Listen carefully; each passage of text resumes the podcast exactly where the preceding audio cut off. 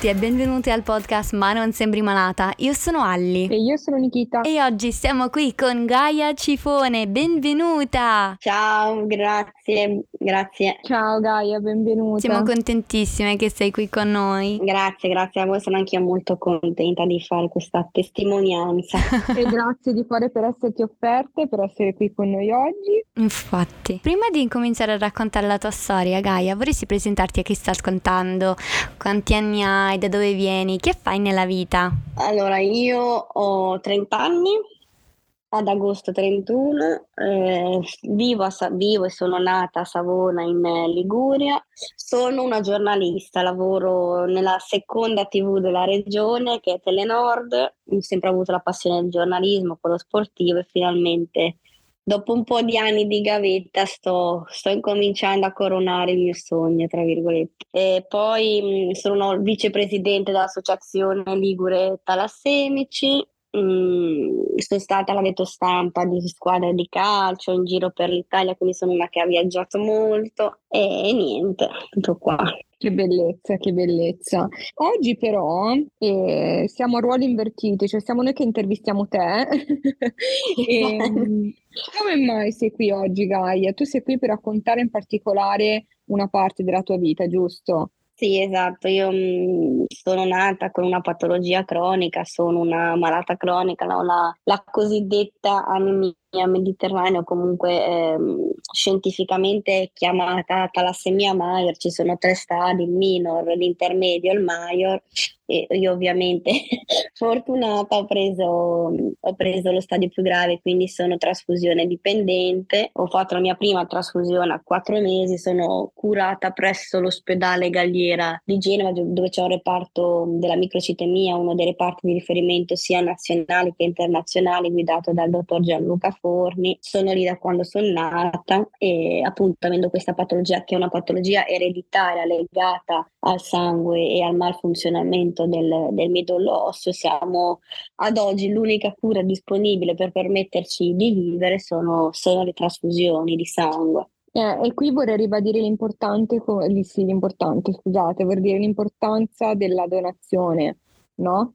Giusto? Assolutamente, assolutamente. Si dice che chi dona una vita, cioè chi dona il sangue, scusate, dona una vita e è vero perché noi senza, donato- senza i donatori tenete conto che nel nostro reparto siamo 250, 200, 250, in Italia siamo 7.000, quindi e che ogni tre settimane fanno la terapia trasfusionale, quindi è proprio vero che i donatori salvano eh, salvano le vite, c'è bisogno non solo per eh, gli interventi chirurgici di routine, ma eh, le trasfusioni di sangue per alcuni pazienti ancora purtroppo nel 2023 sono l'unica terapia terapia, noi la chiamiamo terapia salvavita, quindi è fondamentale sensibilizzare eh, io dico che ci vuole la sensibilizzazione già nelle scuole, si può donare da 18 anni in avanti, è fondamentale, secondo me infatti vorrei avviare un progetto di sensibilizzazione di donazione del sangue già nelle superiori, purtroppo c'è un po' di ignoranza e poca conoscenza, ecco, proprio ignoranza nel termine, nel vero significato si ignora che una trasfusione può davvero salvare una vita, c'è poca, poca conoscenza, poca, poco di tutto purtroppo mm-hmm, in Italia. Mm-hmm. E quali sono magari i preconcetti?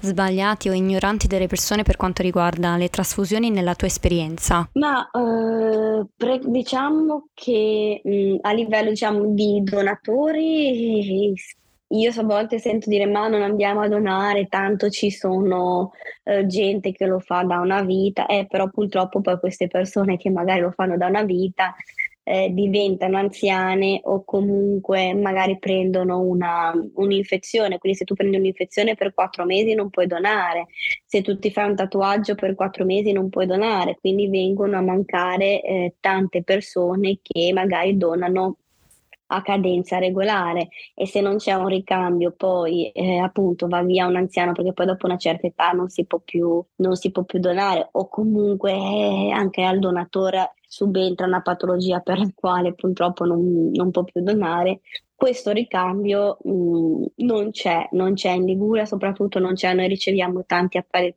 essendo vicepresidente dell'associazione Lure Talassemici, siamo in costante collaborazione con l'assessore Gratalora, comunque con l'ospedale San Martino dove che è il centro regionale del sangue, quindi tutto il sangue nostro arriva da San Martino, eh, eh, arriva costantemente l'appello di siamo sotto la soglia minima, bisogna fare appello ai donatori, bisogna fare appello ai donatori, tant'è che io la scorsa estate insieme a Mattia Villardita, che ormai è conosciutissimo, lo Spider-Man, che è un mio caro amico, io e lui siamo stati i testimonial della campagna mh, per la donazione del sangue, soprattutto quella estiva, perché poi c'è carenza in estate.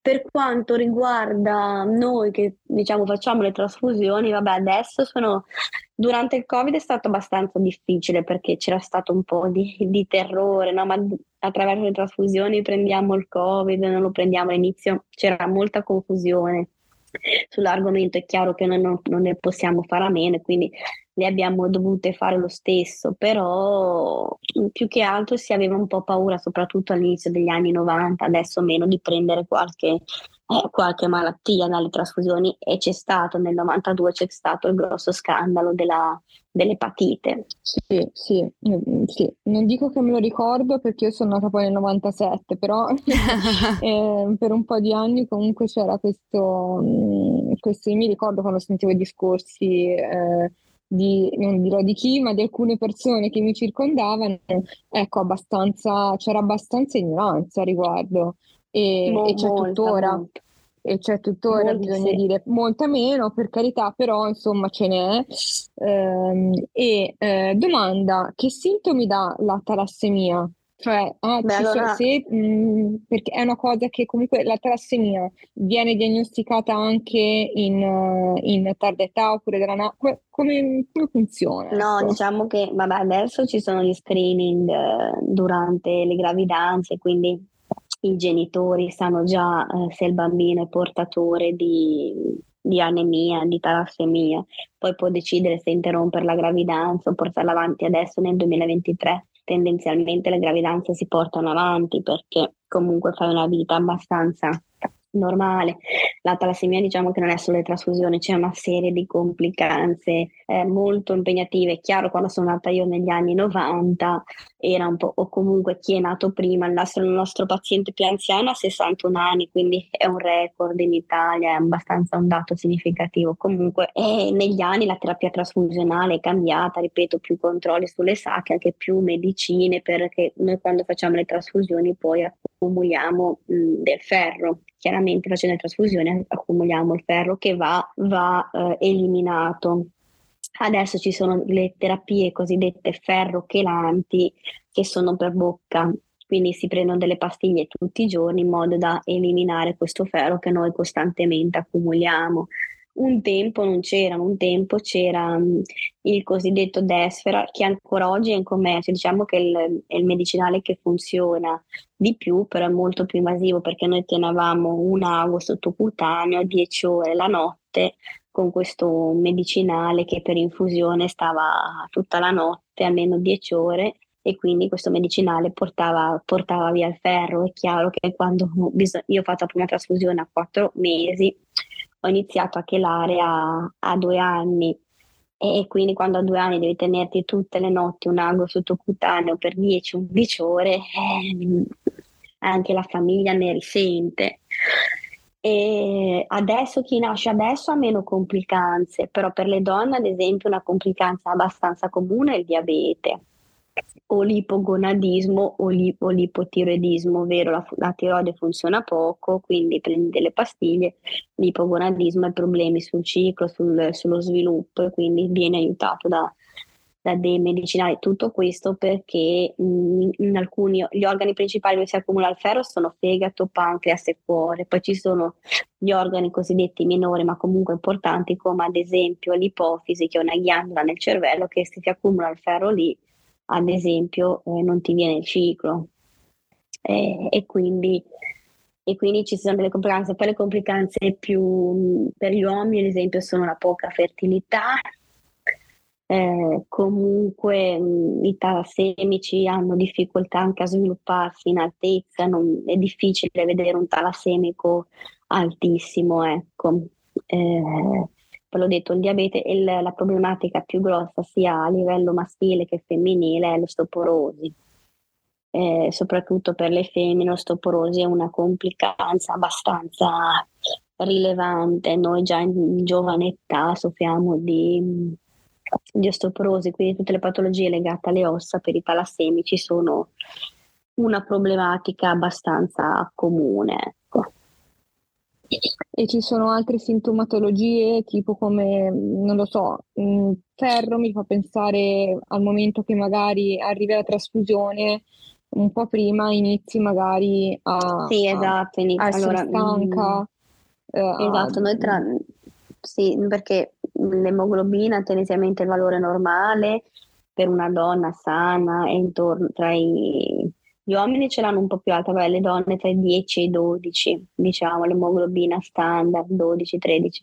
Noi prima delle trasfusioni, eh, se un soggetto attivo come posso essere io, arrivo in pre-trasfusione con un'emoglobina intorno all'8, 8,5, quindi chiaramente il divario è, è abbastanza tra il valore standard e quello per cui arrivo io Infatti io sono un soggetto che trasfonde. Diciamo che la media sono le due, le due sacche di trasfusione. Io una volta sì, una volta no, ne faccio tre, proprio perché arrivo con dei valori di emoglobina molto bassi. Chi lavora o chi ha una vita diciamo attiva comunque arriva con dei valori di emoglobina molto bassi poi trasfondi e risale al tuo, al tuo valore normale prima trasfusione quando siamo bassi e beh, abbiamo tendenzialmente ci pulsa la schiena perché lì il midollo mm, non ha più sangue e quindi inizia a bombardare, pum pum pum pum, e qui lo sentiamo proprio pulsare.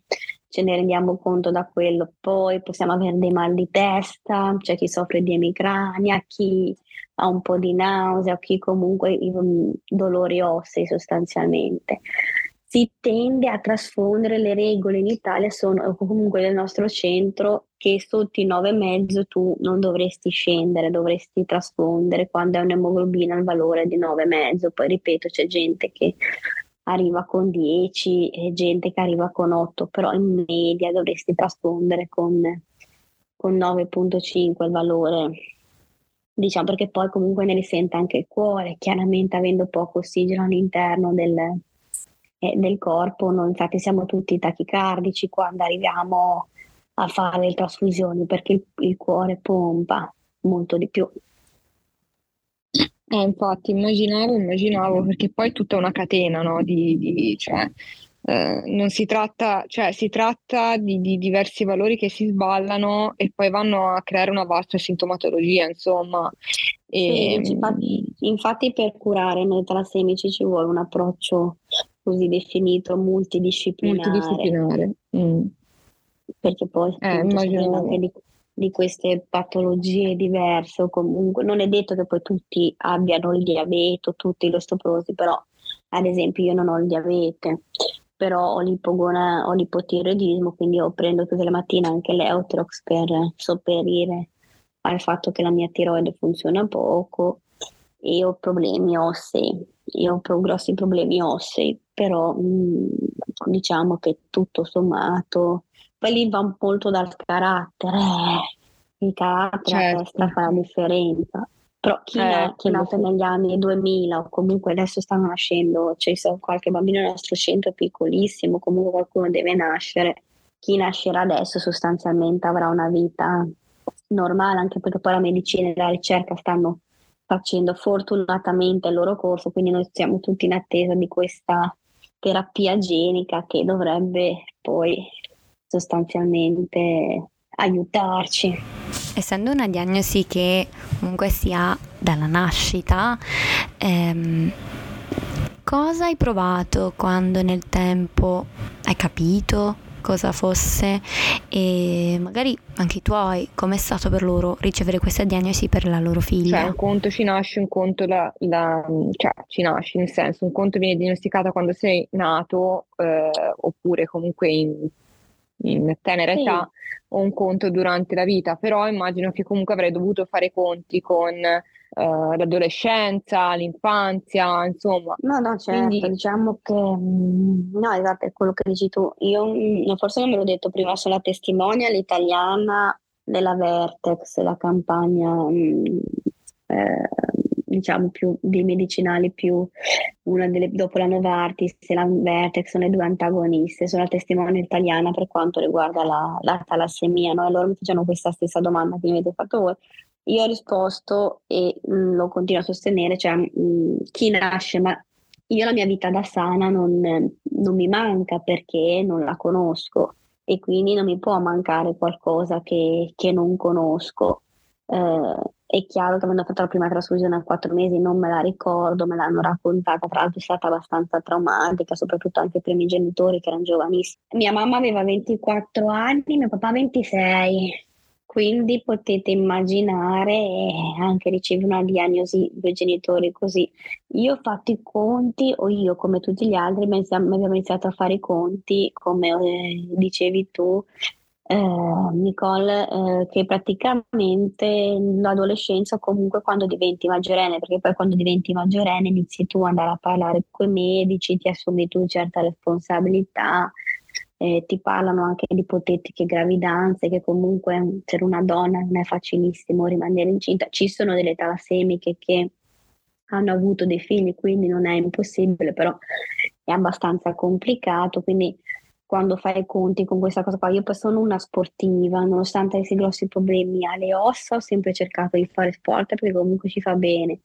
Io ero bravissima nel karate, ho fatto anche tante tante gare, poi chiaramente ti devi fermare perché poi quando diventi, entri nell'agonismo, eh, c'è una patologia come la nostra, non, non può farla, quindi diciamo che ci sbatti la faccia anche da quel punto di vista lì. Però ripeto, io sono nata così, la vita da sana, non so cosa voglia dire, non mi manca e soprattutto eh, beh, sono delle responsabilità, la, mia responsabilità principale che ho è verso la vita e verso curarmi quotidianamente bene, perché se non prendo i farmaci perché l'area il ferro mi si accumula negli organi e muori, porta, eh, insomma, eh, può portare alla morte, quindi nel senso bisogna, diciamo che ci sono delle mie amiche che ogni tre settimane prendono l'appuntamento per andarsi a fare le unghie, io ogni tre settimane prendo l'appuntamento con la vita, no? per appunto andare a fare questa cosa qua. È un bel paragone questo,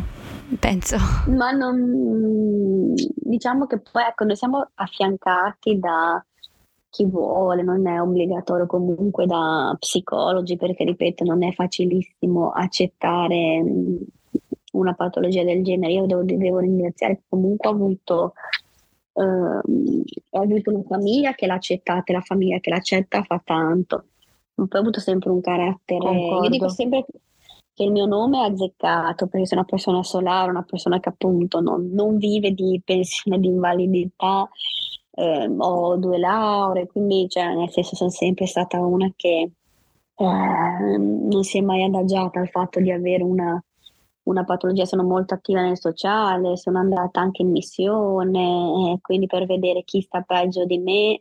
Eh, non c'è mai limite al peggio, quindi fortunatamente sono nata in un paese dove le trasfusioni non le pago nemmeno perché in certi paesi le trasfusioni si pagano, i, medicinali non li pago, non tutti, perlomeno quelle i medicinali salvavita non, non si pagano perché costano fior fiore di euro, ma devo dire tutto, tutto sommato sono, sono tranquilla, l'ho accettato, sono consapevole dei miei limiti, sono felice, una bella... Io se non avessi... Ecco, se mi chiedete vorrei guarire, vorrei guarire certamente. Eh beh, perché... quello...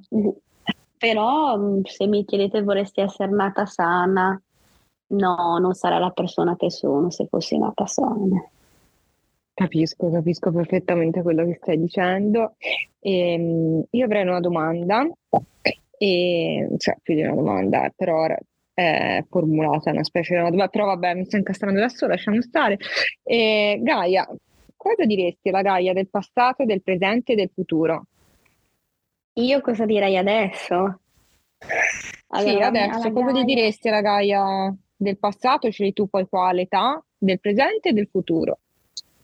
Allora, del passato, appunto, qualche anno, quando intorno ai 18 anni, quando diciamo non c'è un po' di senso di ribellione, no? Magari anche verso i tuoi genitori, perché prendi consapevolezza che la tua patologia deriva dal fatto che i tuoi genitori sono portatori. c'è stato un periodo che ero un po' arrabbiata con loro, un po' arrabbiata con la vita e non, non mi sono curata al 100%. Direi che sono stata una cogliona, ecco. Perché poi l'ho, l'ho, pagata, l'ho pagata. E alla Gaia del presente, eh, in questo periodo poi sono molto stanca, diciamo che poi avendo appunto questi problemi anche alle ossa, faccio a volte fatica a camminare e a volte mi dico ma chi me lo fa fare di, di lavorare o comunque di non lo so, di essere così. Ecco, vorrei alla Gaia del pre... ogni tanto faccio il pensiero e dico, ma fossi un po' più scema, passatemi il termine. Io sono una che poi con i medici ci parla molto, voglio sapere tutto per filo e per segno. Forse fossi una un po' più scema, a volte direi starei meglio, mi facessi scivolare un po' più le cose addosso. E alla Gaia del presente dico di non, ehm, di non fare questo pensiero perché non è un bel pensiero. E niente, la Gaia del futuro mi... Eh, io sono anche credente, no? credo, sono cattolica, praticante, sono anche catechista. C'è una frase di Papa Francesco che dice, sì, Papa Francesco, scusate, Papa Giovanni Paolo II che dice prendete in mano la vostra vita e fatene un capolavoro. E io alla Gaia del futuro dico di continuare a cercare di fare la propria vita un, un capolavoro, ecco, non arrendersi, perché non... La, le, scorciatoie, le scorciatoie non portano a niente, ci vuole fatica, sudore e determinazione, qual, qualunque sia la tua condizione fisica e, e mentale. La talassemia fortunatamente danni alla, alla, testa ancora, anche se sono tipo un po' matta, però eh, non me ne ha portati, sono una ragazza, mi reputo comunque intelligente, per cui posso posso ancora per qualche anno dare un senso profondo alla vita. Poi, sai, il destino farà il suo corso, però. Grazie mille, grazie di cuore Gaia oggi per aver raccontato la tua storia.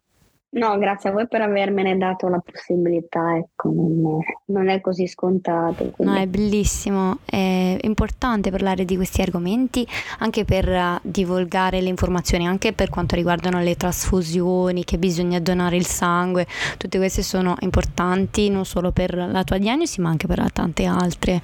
Io ho avuto persone molto care, salvate da trasfusioni anche loro, quindi ehm, l'importanza bisogna parlarne perché sennò come dici tu le persone dicono eh vabbè ci vanno gli altri e invece non è sempre eh no, così. No, vuole, non è sempre così, ripeto, ci vuole un ricambio generazionale fondamentale e soprattutto ci sono alcuni paesi dove questi argomenti vengono affrontati, tipo l'Islanda che è molto avanti, vengono affrontati già eh, nelle scuole. In Italia invece questa cosa qua, la cosiddetta... Non lo fanno.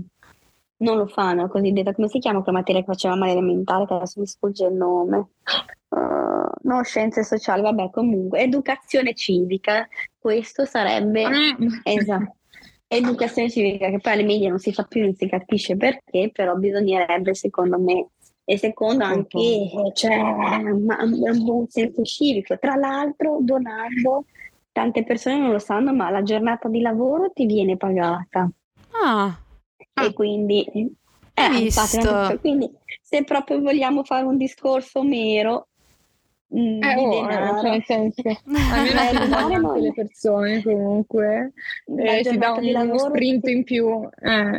Esatto. No, più che altro è importante donare pagata. sangue e organi, se si può per favore fatelo, se potete, sì, sì, eh, la sì. donazione è importante perché potete salvare più di una vita. Anche esatto. il plasma, tutto, sì sì sì, perché sì, altre persone magari per la, le donne soprattutto sotto i 50 chi non possono donare eh, il sangue completo, però ad esempio possono donare il plasma, quindi comunque mm, hai visto.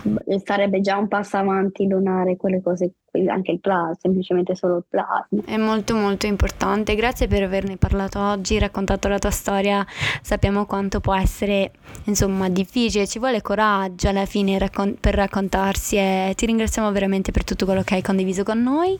E chi grazie sta ascoltando in questo momento, se vogliono trovarti sui social, come ti trovano? Sui social sono Gaia Cifone oppure mm, il mio nickname è Gaia S6A e la S Gaia, però Perfetto. Ga- Gaia Cifone mi si trova abbastanza facilmente. Su Instagram abbiamo anche la pagina dell'associazione che è Associazione Ligure Trastemici Alt. Ok, perfetto. Quindi... Benissimo. Andate a seguire questi account e donate il sangue e gli organi, ovviamente se potete.